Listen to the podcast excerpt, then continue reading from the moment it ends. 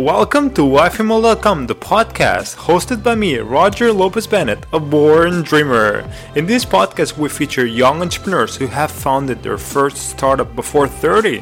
Why? Well, because under 30 founders are rare and sometimes not taken seriously, but their stories are even more interesting than the rest. And before starting this episode, let me remind you that extra information about the speakers can be found on yfml.com slash podcast. Enjoy! All right. Hi, Prashant. Welcome to YFML.com, the podcast, a place where young entrepreneurs get inspired by people like you who don't just talk but take action. Yeah, so, you know, I always let our guests introduce themselves because they do a better job than myself. So, yeah, um, you know, to start, can you introduce yourself, what you've done so far, and why LastBit started and, and how did it start? Absolutely. Thanks for having me, Anil. Happy to yeah. be here. Um, so I'm Prashant. I'm the founder and CEO of the small company called LastBit, and we're effectively building a global payments network that would allow anyone, anywhere to pay or get paid instantly. And all of this stuff is built on top of this thing called the Bitcoin Lightning Network. So I started this company when I was in university doing my master's in computer science in 2017. And at this point in time, um, I'd been working with Bitcoin for a few years and I was studying in Switzerland. So I'm originally a national from India and I'd moved to Switzerland to study. And one of the hardest things was even though I'd actually been using Bitcoin, uh, it had this promise of being this global grand universal currency, and I actually couldn't use it to do anything. And um, I was basically trying to move money across borders from India to Switzerland. And at the same time, I was actually also playing with this uh, death metal band in Germany, and, and we got to play like a European tour. And so every day when we traveled to a new country with like a new currency, I was basically losing money on spending uh, like regular fiat money, and I had to like basically use money that I had in India to and move it all over move to Europe and convert it to all of these different currencies. And I couldn't really use Bitcoin to do anything. So I basically wanted to solve this problem and start a company that would effectively solve that problem. But then it ended up becoming a much larger vision than that. Oh wow, that's really cool. Yeah, I didn't know this part of the story. So because you were traveling within Europe and then you you know you got that idea. Wow, yeah, that makes sense. And uh, what you know, what age did you have? I was about I was about 21 when I first came up with the idea and started working on it, uh, and then mm. and then I dropped out of university when I was when I just turned 22 and uh, started building the company at the time. Okay, cool. And you know, like a lot of young uh, founders have you know problems related with age. Like, did you have any? Like, did you were were you not taken seriously? Well, uh, I guess in the beginning it was it was it was pretty hard. Like uh, it still is to that extent. Like I'm now, now I'm, I'm a lot older. Like I'm 26 now, but then uh, it, it still is pretty hard. Like especially given that we work in financial services and mm-hmm. we have to deal with banks and a lot of these, um, a lot of folks in suits that are more used to, like are way more professional than than we are as a team. But then it's just, uh, I mean, we don't really see that as a hurdle. Like we just put put it at the back of our heads, and I mean, we've made it pretty far now. So cool, cool. And so no, like no major problems. Like no. I mean, it. I, I, guess uh, I would say that it could have become a problem if you let it become a problem. I mean, yeah. we realize that it is an active issue, and I mean, we, we have like a, this grand vision in mind, and we don't really care if people look yeah. look, at us like, oh, these are like just two young kids doing dumb stuff.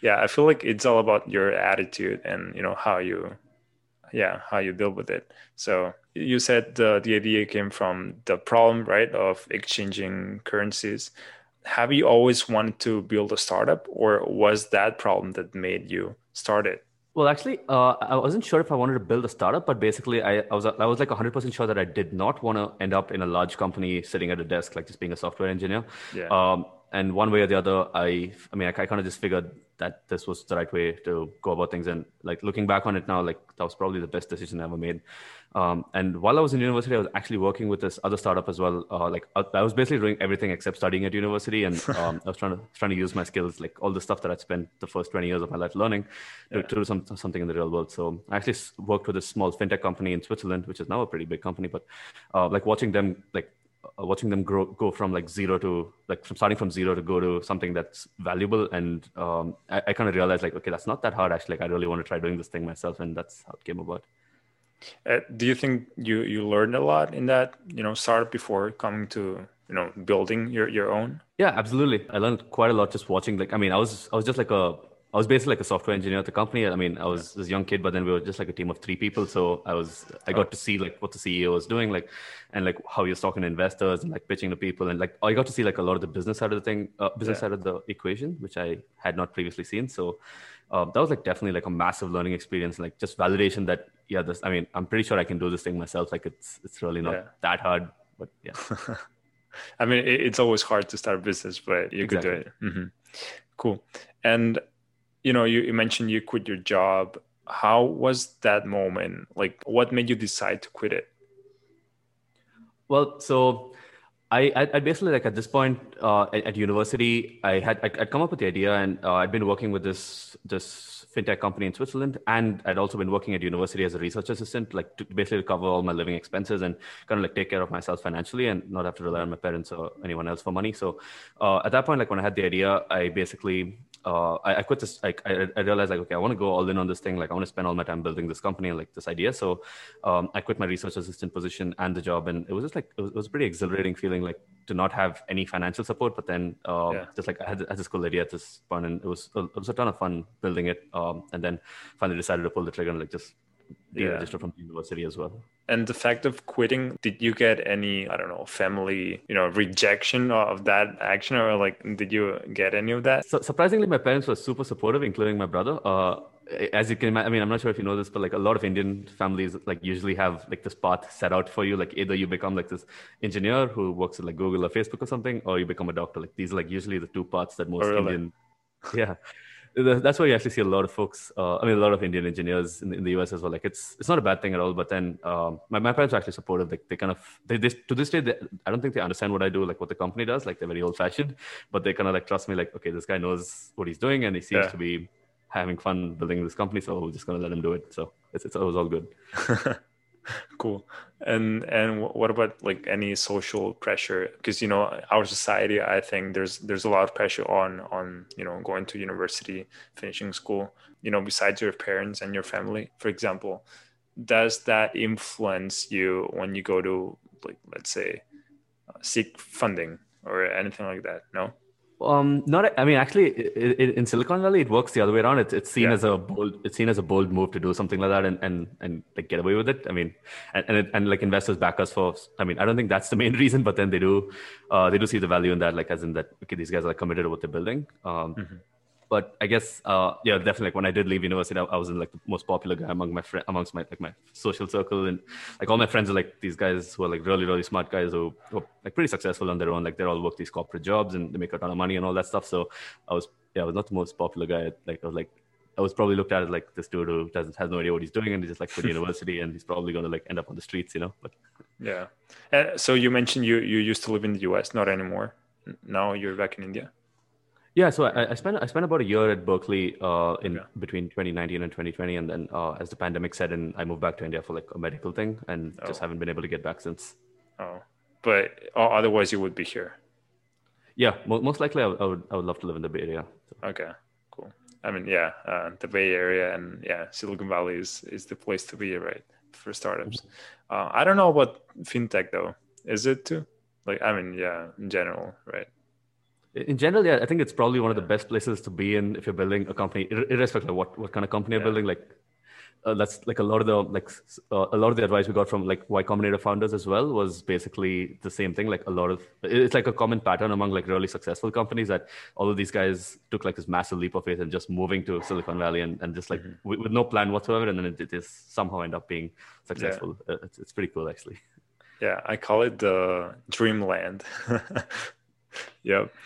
And you know, did that Swiss uh, startup influence your your decision of starting a Bitcoin company? Like the fact of having worked in a in a you know fintech startup before, did that influence you? Yeah, yeah, definitely. So like, so the the company I was working with did like at the at the time when I was working there, like they had a component of the platform that involved the blockchain, it not specifically Bitcoin, but uh, that kind of exposed me to the the, the entire technology and and then I kind of like I, I, just I just went down the rabbit hole of like really understanding like a lot more about the te- internal technicals of Bitcoin and um, and specifically for the problem that I wanted to solve, like Bitcoin just seemed to be the best the best bet to do it, and um, and we still stick with it. Yeah, like yeah, I have a question that um, why Bitcoin and not other cryptos? Well, so there's there's a lot of um, I mean, I think this is a very like in this space that's a very uh, opinionated answer. Like a lot of people have very strong opinions uh, to and for other cryptocurrencies. Specifically for us, uh, Bitcoin is basically like it's like it's like the early days of the internet. So it's like the father of all cryptocurrencies, and there's in, in our opinion, in my opinion, I don't think there's really any other cryptocurrency that does all the things that Bitcoin does and specifically has the presence and the liquidity across various markets that Bitcoin does, right? I mean, like for example, Ethereum and, and, and a couple of other cryptocurrencies solve different problems for different markets and they're more useful for different purposes, but specifically for the use case of like global payments, that the one that we want to solve, Bitcoin is probably the best suited to do so. Cool. And now that Elon Musk, I mean, not Elon Musk, Tesla just bought a bunch of it. Now, uh, yeah, it looks better, huh? It looks promising. Mm-hmm. Yeah. And how was the you know the process of building the startup like the team you know? How how did you find your co-founder? You you have a co- co-founder mm-hmm. right? Yeah. How did you find the co-founder and you know the whole team? Yeah. How did you build it? Well like i guess like the first like two two to three years of the company was was like it was we are still figuring a lot of stuff out and most of it was just like it was just myself mostly myself doing all that stuff. Uh like last year in 2020 uh, i met some like when i was at berkeley uh i met this really kick-ass dude. Like he was uh, a business student at the Haas School. I mean he was just graduating from the Haas School of business uh, completing his mba and he just worked with me for like a couple of months on like on like like on a side project. But then uh, as he was graduating he kind of just asked me like hey do you have like a full-time position available? And uh, one of our advisors at, at berkeley kind of said like if you think this guy is like super smart, just why don't you just make him like an offer to be a co-founder? And I did. And he ended up rejecting like a sponsorship from McKinsey to pay for his MBA and like a full-time job offer from McKinsey, like to take this massive leap wow. of faith in joining the company. And um, it's just been an absolutely wild ride since he's been on. Like it's like we just complement each other so well. And like we have like a solid business team, a solid tech team, and um, like we have just like a lot more structure in the company. It's, it's starting to look like a real company now as opposed to like like just wow. doing stuff on a daily basis. Wow, that's that's pretty cool. How many people are you are you guys in the company? Um, right now we're a total of five people. So it's five myself, people. my co-founder, and two developers, and one uh, intern we have in Peru. Okay. Oh, intern. Yeah. Like, is it smart to hire interns? I think it really depends. Uh, mm-hmm. I mean, since we have access to UC Berkeley, like, like yeah. the quality of interns is really, really high. Like, we found yeah. like really smart people come, come out of there, and some of them work. Uh, some of them do like really valuable work for us, and some of them are kind of like busy with college as well. But um, mm-hmm one way or the other. Like I think like specifically this one intern that we have right now in Peru, like this guy's amazing. Um, mm-hmm. He's I mean he's not from UC Berkeley, but then he's just like a fantastic person who's he's about to graduate from university and he really gets the company, loves the space and like super passionate about his work. And like when you find people like that, it's it's very easy to make the decision like whether you want them on the team and yeah. you hire them or not.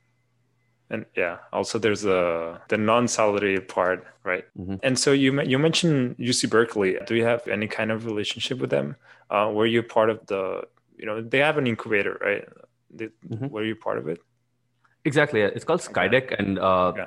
it's, it's like jointly with the with the school they have a fund that invests in promising startups uh, and they yeah. run like run a batch like twice a year and yeah we were part of that in in 2019 and uh, that's where like our silicon valley journey actually got like started from the beginning and um, yeah that's that's actually how we we were like we're super connected to the school and like we have access to like all the resources the school offer like professors oh, cool. students and, and whatnot so and and can you get funding from them, or or that's not a thing?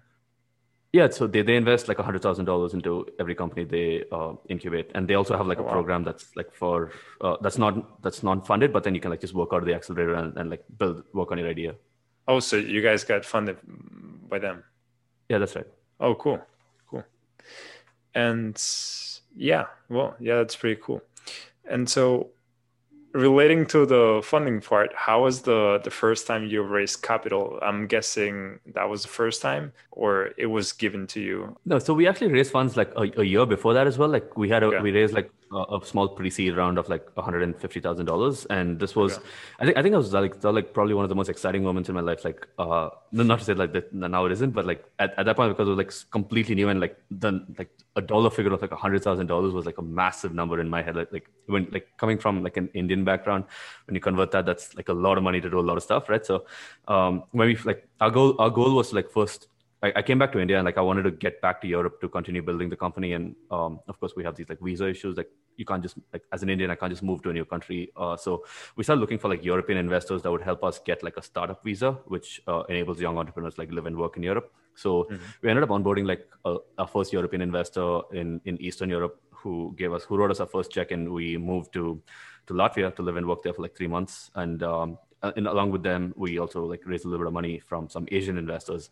That was like the entirety of the pre-seed round, and I, I mean, it was it was not an easy uh, experience. Though. Like I think it was just it was like we took it as a challenge, and it was just like a ton of fun. Actually, like we were like we, we believe in this idea so much, like and we just we like just bombarded them with emails until they responded, and they're like, okay, like mean, we, we actually like the team, and they ended up investing, and this, like to this day, they're like this like really great investors.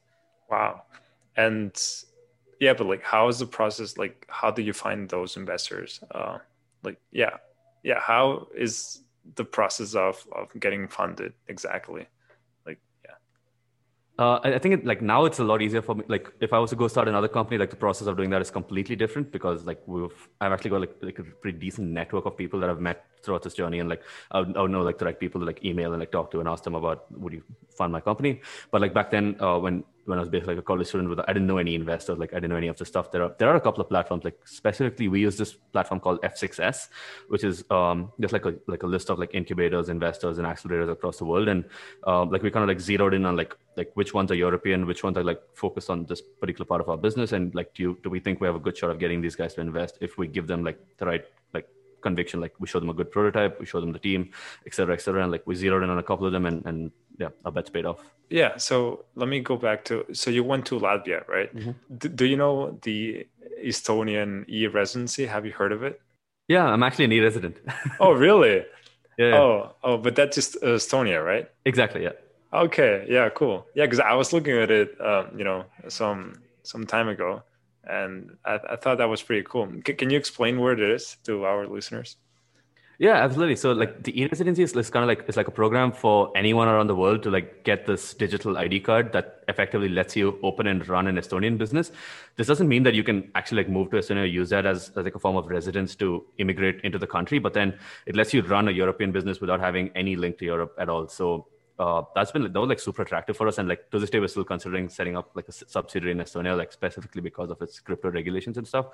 But like uh, estonia is like a super forward thinking country that's just moved a lot of stuff completely digital. Has like really favorable tax laws like good good laws for founders and, and like good it's, it's really building like a, a, a solid startup community. Like i wouldn't be surprised like if in like 10 15 years from now that was like like like analogous to Silicon Valley of Europe or something like that. Oh, really? In such a small country, but yeah, and they're doing a pretty good job. Yeah. So yeah. So I guess you you decided to base the company here in in Silicon Valley, you know, because of the atmosphere. Um, but otherwise, you would have gone there.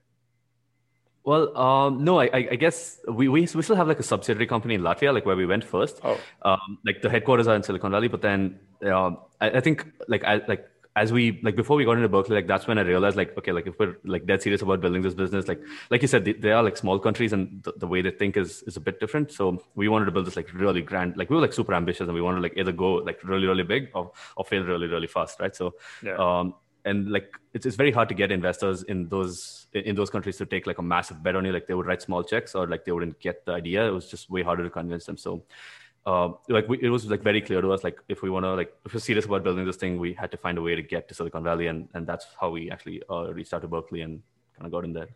Cool. Because on your website i was looking at it before uh, it says bitcoin to euro is it? Mm-hmm. yeah.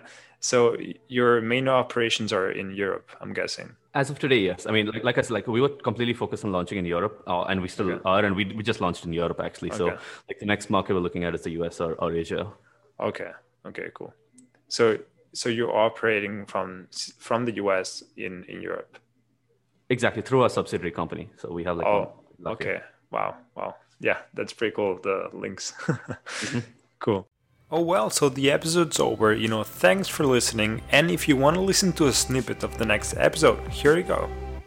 It's like 24 hours of, of like uncertainty where you wait for them to give they, like if you get oh, in no. they, they, actually actually call you up and tell you like hey you got in we just waited for a while and uh, my, my co-founder got the call and like that was just an awesome moment and wow and yeah so i guess yeah. they took a big shot on us I guess those 24 hours were the, the worst hours, the worst day of your life, huh? It wasn't worse. It was like just a ton of anxiety. You know, like yeah. like we really like we were prepared in our heads. Like, oh man, like, I don't think we're good enough to get in. Like in our heads, we were like, this is. I mean, it's a long shot. It's like a really, really a long shot. But then, um, yeah, there was a lot, lot of uncertainty, like as is, as it's always. But then it was like when he, when we got that call, and then my co-founder called me. Like that was that feeling is just, was just amazing. Okay, it is over now. And you know, thanks again for listening. If you wanna follow us on Spotify, Apple Podcasts, YouTube, or wherever you listen to this on, that would be the world to me. And yeah, we can't wait to see you next next time on Thursday for the last episode of this season. See you see you next time. Bye bye.